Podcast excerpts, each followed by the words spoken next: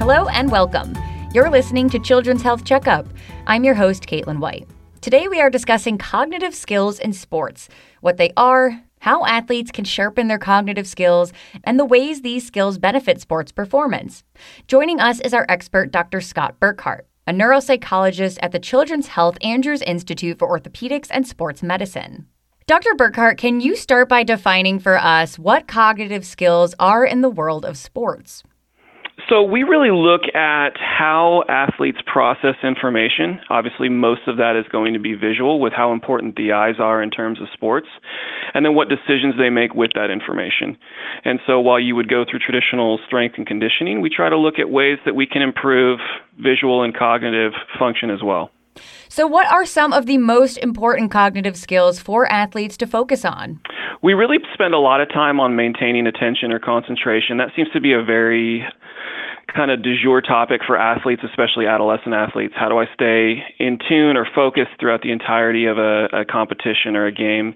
We also deal a lot with decision making. So oftentimes there's multiple decisions that can be made within the context of even a single play.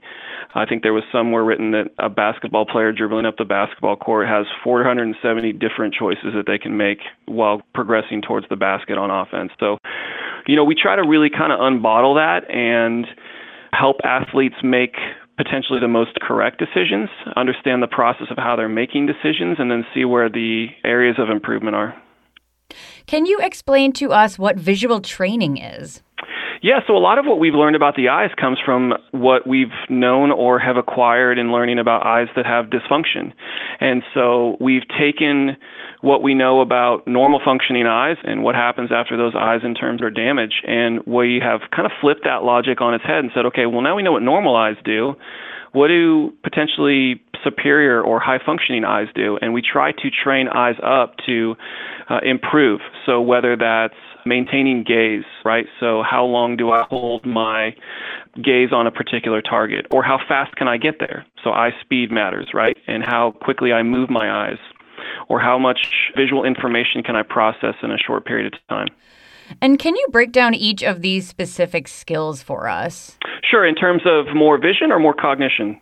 I'd say the visual training aspect. A lot of the research has shown with elite athletes that they are better adept at finding targets quicker, and then they also maintain their gaze on that target longer. So think of a high school quarterback. He's going to find the open receiver faster, but he's also going to look at that receiver to maintain that contact while performing the sport related movement. And so what we want to do is we want to see how quickly do the eyes move. There's a agonist antagonist pair of ocular muscles that we use when scanning. And so we try to evaluate and examine how well the athlete is visually scanning. Then we want to know can they use that visual information to make the right decision or choice. So is the actual identified fixation target the right one? So we can make some improvements there. How quickly they get there and can they lock in and can they find it? And then it becomes a matter of performing the sport related movement. And you can obviously tell in terms of, you know, probably this conversation, there's a lot of overlap between visual and cognition. Mm. Gosh, this is so interesting. so, Dr. Burkhart, how can athletes improve these cognitive skills, I guess, off the field also?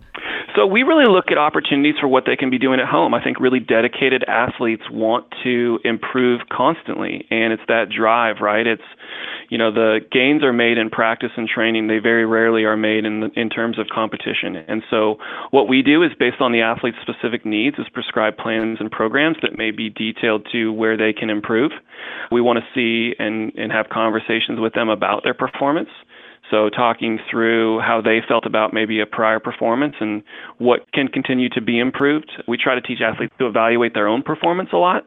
Uh, so, if tape is available or you know, even recounting, it's always easier to remember things right after an event occurs. So, can they even almost write a quick synopsis of their performance immediately after it occurred? It's a very unique thing to ask an athlete now to do, but it can be incredibly valuable in terms of how they would evaluate their own performance. Great. Dr. Burkhart, is there anything else you'd like to share about cognitive skills in sports? I just think it's really important. It's a cusp of kind of science in terms of how we understand sports science and there's increasing traction being gained and paid attention and in the research world on these things it's a it's a very fascinating kind of frontier of of sports science It is so fascinating. You never think about this stuff. You know, this Sunday I was watching football. Never thought of their cognitive skills. yeah, they, a lot of those athletes. I mean, they're they're very finely tuned. There's even the elite athletes are often the ones that are the most exceptional at these things that we're talking about, and it's mm-hmm. not by accident. Yeah, absolutely. Well, thank you so much, Dr. Burkhart, for taking the time to share this with us. We appreciate it. And thank you for listening to this episode of Children's Health Checkup. You can find more information on sports health at children's.com slash Andrews. I'm Caitlin White. Stay well.